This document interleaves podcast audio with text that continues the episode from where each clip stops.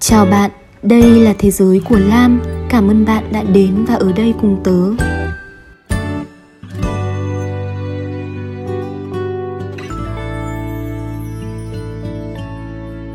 Ôi tớ không tin được là mình đã bỏ bê cái góc này lâu đến thế rồi à, Thời gian qua thì cuộc sống của tớ có khá là nhiều thay đổi Tớ đã đi làm trở lại và bên cạnh đó còn có một số những dự án khác nữa Nên tớ rất là bận rộn Tớ kiểu không tìm được cái thời gian mà để cho ra những cái postcard một cách đều đặn ý.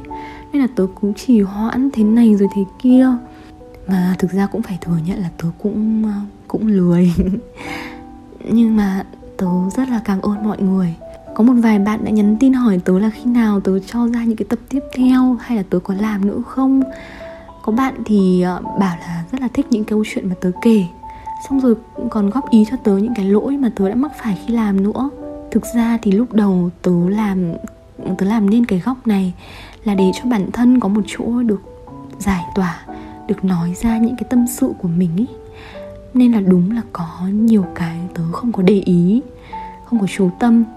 Nhưng mà bây giờ thì tớ cảm thấy là tớ biết đâu đó tớ có bạn bạn đang lắng nghe tớ. Nên là tớ sẽ cố gắng hơn để bạn được thoải mái khi mà tìm đến đây. À nếu mà mọi người muốn nói chuyện với tớ ấy bất cứ điều gì cũng được hãy cứ kết nối với tớ qua instagram nhé. Tớ một có một cái tài khoản nhỏ nhỏ giống như một cái blog ấy để tớ viết ra những cái câu chuyện hàng ngày những cái cảm xúc không tên tên là lam lam story và tớ có để ở bio ấy. Uh, nếu mà bạn cần hãy cứ qua đó và nói chuyện với tớ. Tớ luôn ở đây nếu mà bạn cần một nơi để trò chuyện nhé uh, dài dòng như thế là đủ rồi. Và bây giờ chúng mình sẽ quay trở lại với chủ đề chính của ngày hôm nay chính là tập lần này. Và như bạn thấy đấy tập lần này còn tên là chuyện ước mơ. Ờ, ước mơ thì nghe có vẻ hơi to tát nhở? Nhưng mà thực ra là không có gì đâu. Tớ sẽ chỉ kể mọi người nghe về cái câu chuyện của riêng tớ. Và hy vọng là có thể mang đến một chút gì đó gọi là năng lượng tích cực dành cho bạn.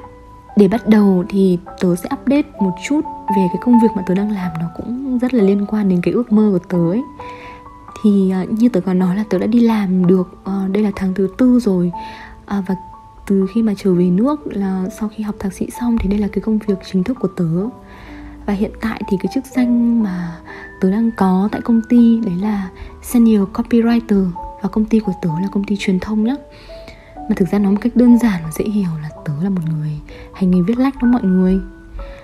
Đấy, kiểu làm vậy đấy. Nói chung là tớ ờ, khá là hài lòng với cái công việc hiện tại, bởi vì là tớ đã viết từ ờ, rất là lâu rồi. Nhưng mà không hiểu vì sao mà gần đây có những cái ờ, chuyện rất là buồn cười như là tớ hay được nhận những cái câu hỏi của mọi người xung quanh, kiểu như là ô thế tại sao lại làm cái việc này nhở? Kiểu mọi người nghĩ là mình đi học từ nước ngoài về này rồi mình có một vài năm kinh nghiệm nữa thì mình phải làm một cái gì đó nghe nó to to xịn xịn hơn chăng? Ừ, Chứ viết thì uh, hmm, nó làm tớ nhớ đến uh, khá là nhiều năm trước đây khi mà tớ còn học lớp 9 cơ. Lúc đó thì tớ chuẩn bị thi cấp 3 Và tớ lúc đó đã rất là thích viết và thích văn rồi Nên là tớ muốn thi vào chuyên văn. Nhưng mà khi tớ bày tỏ cái nguyện vọng đấy với bố mẹ của mình Thì bố mẹ tớ bảo Không mọi tớ nói là một là thi chuyên Anh Hai là học trường bình thường. Lúc đấy tớ rất là buồn và đã mất rất là nhiều thời gian mới thuyết phục được bố mẹ nào là bảo là con sẽ học đều các môn khác học toán học tiếng anh vân vân con sẽ thi đại học ờ, đảm bảo cho cái việc đấy. Và lúc đấy may là bố mẹ tớ cũng đồng ý và tớ đã học chuyên văn thật. À, một vài năm sau một cột mốc lớn hơn lại xuất hiện đó là thi đại học. Hồi đấy tớ thi đại học với một cái lợi thế rất là lớn. Lúc đó tớ có giải quốc gia, nên à, may mắn được tuyển thẳng vào một số trường. Trong đó có một trường mà tớ khá là hứng thú, đó là học viện báo chí. Lúc đấy rất là vui luôn nhá.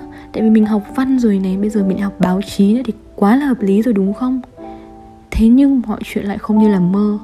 Một lần nữa, tớ gặp phải sự phản đối rất lớn từ không chỉ của gia đình mà hầu hết là tất cả những mọi mọi người xung quanh. Mọi người bảo là ai lại học báo? Học báo vất vả lắm. Không có tiền đâu. Không có cơ hội nghề nghiệp gì hết. Phải học kinh tế, học ngân hàng chứ. Và một cô gái 18 tuổi đã thực sự bị dao động. Biết bạn biết đấy, Khi ở tuổi 18 chúng ta có rất nhiều những nỗi lo và nỗi băn khoăn. 18 tuổi là một cột mốc rất quan trọng mà.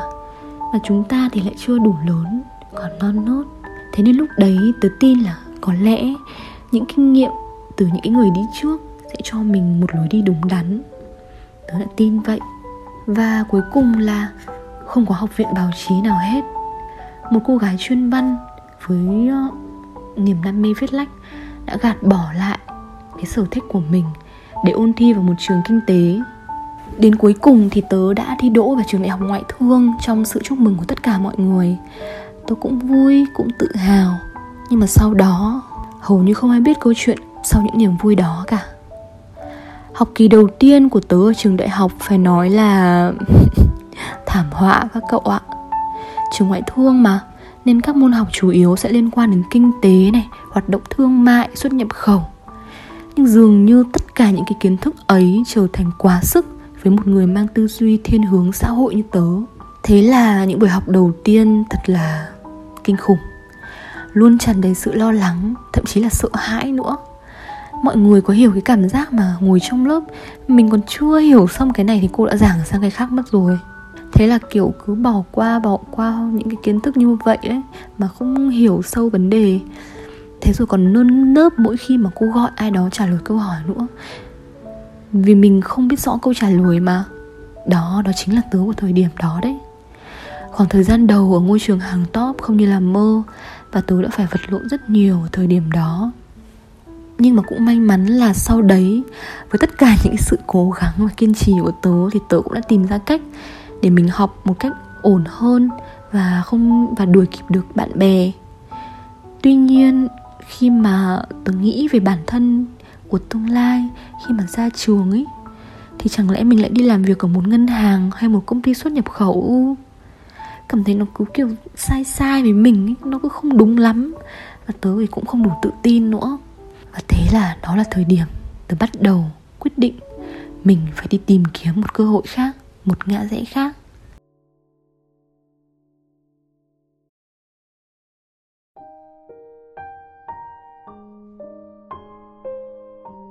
À, dù cái khoảng thời gian ở ngoại thương không hề dễ dàng nhưng mà tớ vẫn phải thừa nhận đó là một môi trường rất là cởi mở để mọi người có thể tìm kiếm và phát huy những cái thế mạnh rất riêng của bản thân. Và tớ cũng vậy. Tớ bắt đầu từ những việc nhỏ nhặt nhất là tham gia vào các hoạt động ngoại khóa ở trường. Hồi đó thì tớ là thành viên của ban truyền thông trong hội sinh viên ấy và tớ đã có khá là nhiều cơ hội để tổ chức những cái chương trình khác nhau dành cho sinh viên.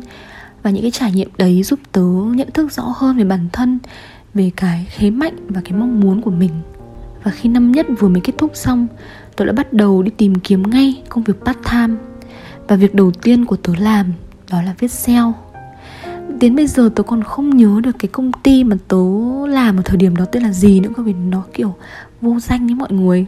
Và cái khoản lương đầu tiên trong đời mà tớ nhận được vỏn vẹn một triệu đồng. Thực ra là không hẳn là lương đâu, nó kiểu nhuận bút thì đúng hơn.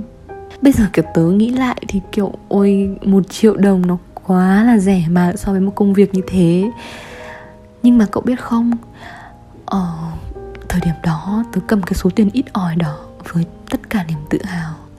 Cái cảm giác mà cầm được đủ tiền mình làm ra nó nó tuyệt vời lắm. Tớ vẫn nhớ hồi đó chẳng ai dạy gì cả chẳng ai trong công ty đấy dạy, dạy gì tớ cả. Họ chỉ ném cho một tập tài liệu và tớ cứ thế mày mò với đống tài liệu xeo làm thế nào để tối ưu từ khóa? Làm thế nào để tạo ra được một bài viết chuẩn chỉnh và hiển thị tốt nhất trên google? Nghiên cứu những sản phẩm của họ và tất cả những sự tỉ mỉ của mình. Có một điều rất là kỳ lạ đấy là uh, lúc đó thì tôi cũng đã bỏ viết được một thời gian lâu lâu rồi. Nhưng mà khi mà viết lại tôi không hề bị bỡ ngỡ đâu. Tôi cũng không ngượng ngập những trước những con chữ. Ý tưởng của tớ vẫn tràn ra khá là tự nhiên và dường như thì sự hào hứng vẫn luôn còn nguyên vẹn. Và khi ấy, tớ nhận ra là có lẽ đã đến lúc để mơ một lần nữa. Khoảng thời gian tiếp sau đó thì tớ có những cái cơ hội lớn hơn để làm việc ở các môi trường khác nhau.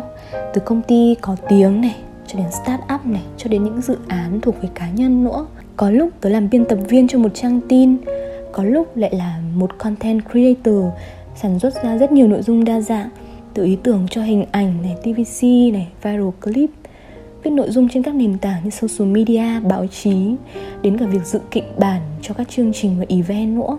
À, tớ đã làm khá là nhiều những cái mảng khác nhau của việc làm nội dung. Và từ cái việc xuất phát điểm là viết lách đơn tuần tớ cố gắng hướng đến bản hướng bản thân mình đến một cái lĩnh vực mà tiềm năng hơn rộng lớn hơn. Đó là ngành truyền thông. Con đường mà tớ đã nghĩ là rất mơ hồ. Và thực sự nó cũng rất mơ hồ thật. Ở những cái ngày đầu tiên, bây giờ đã trở nên rõ ràng hơn qua từng ngày. Tớ biết mình là ai và mình cần gì. Và tớ đặt mục tiêu cho mình trở thành một người sáng tạo nội dung chuyên nghiệp trong ngành truyền thông. Thực sự thì những bước đi đầu tiên không hề dễ dàng một chút nào. Vì tớ học ngoại thương mà tớ chưa được từng được đào tạo bài bản về ngành truyền thông hay là việc viết lách cả những cái gì mà tớ làm chủ yếu nó mang tính kiểu bản năng và kiểu mình học hỏi từ những điều xung, những người xung quanh, mọi thứ xung quanh mình ấy. Nên là lúc đầu cũng gặp rất là nhiều bỡ ngỡ nhá. Và những cái gì mà tớ làm thời điểm đó đó là cảm nhận, học hỏi và không ngừng đam mê. Tớ đã rèn luyện bản thân mình như thế đấy. Cậu ạ, tớ vẫn nhớ là khoảng 2 tháng trước đây thì lúc đó tớ chính thức vượt qua uh, vòng thử việc để trở thành nhân viên chính thức của công ty tớ. Và lúc đó thì tớ được thêm một cái profile chung của team ấy. Thì trong đó thì sẽ có giới thiệu những cái thông tin cơ bản của từng thành viên trong team như là chức danh này điểm mạnh này kinh nghiệm này từ những cái campaign mà đã thành công của mọi người. Thì khi mà tớ nhìn vào cái bản giới thiệu của tớ ở trong đó thì tớ cảm thấy nó thực sự là xúc động. Ừ, nó làm tớ nhớ đến cái hồi mà tớ cầm một cái cv dường như là trắng trơn đi xin việc hồi đại học. Nhưng bây giờ đã khác rồi.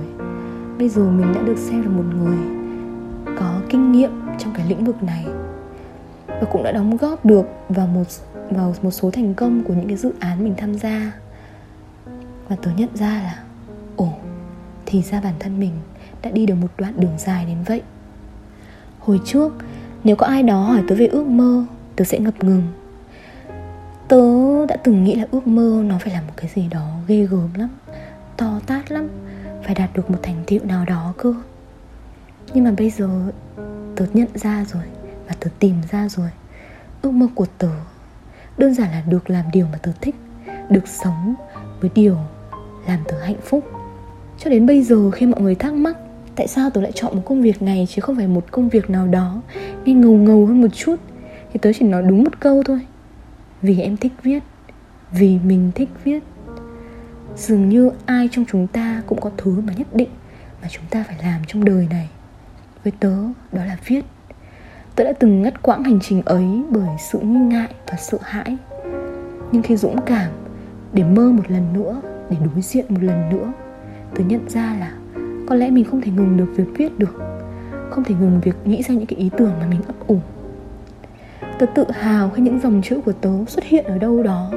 Tớ vui khi những ý tưởng của tớ giúp đỡ cho sự thành công của một khách hàng nào đó, một chiến dịch nào đó.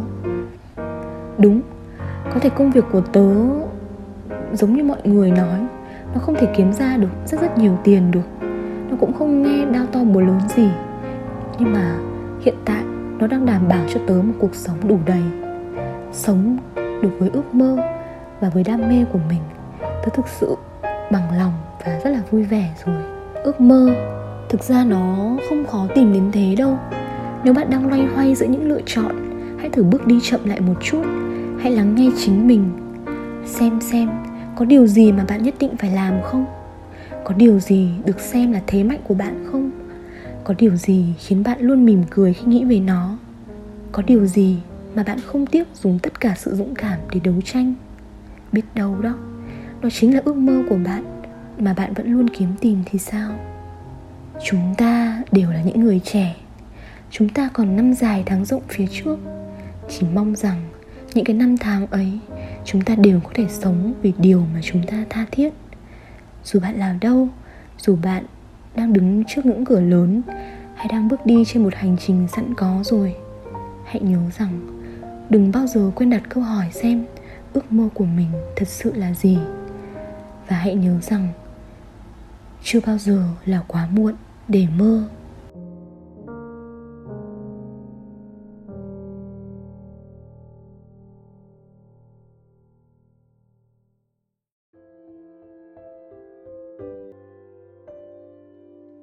Mười giờ vẫn phòng vẫn sáng đêm, lại một hôm làm thâu suốt đêm. Bàn chân đau mỏi nhức tựa lưng em chớp mắt dặn lòng vì cuộc sống em đẹp. Hạnh phúc không đâu cách xa, mà ta cứ đi tìm. Vậy xin em một lần, tự yêu thương lấy mình. Một ngày em được mấy bữa cơm, đợt này xem pha con ai luôn rơi la mà xót xa và lên khóc vô vọng.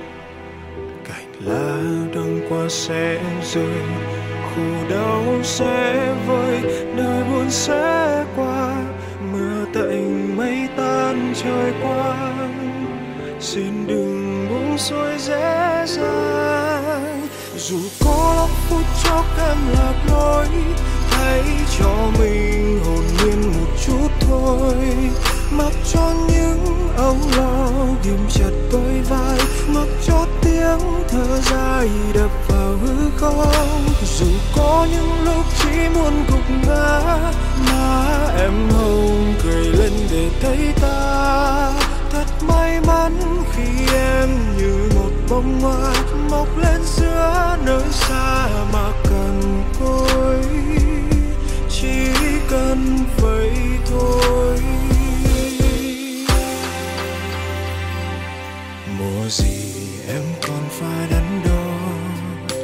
cho mình, em đừng nên lắng lo. Dù ai có xem pha, đừng quan tâm vài ba lời nói xa mà vấp ngã yêu lòng. Chẳng ai thu phi ước mơ, thì hãy cứ mơ từng giây phút giờ em là mây cho trời ban, xin đừng buông xuôi dễ dàng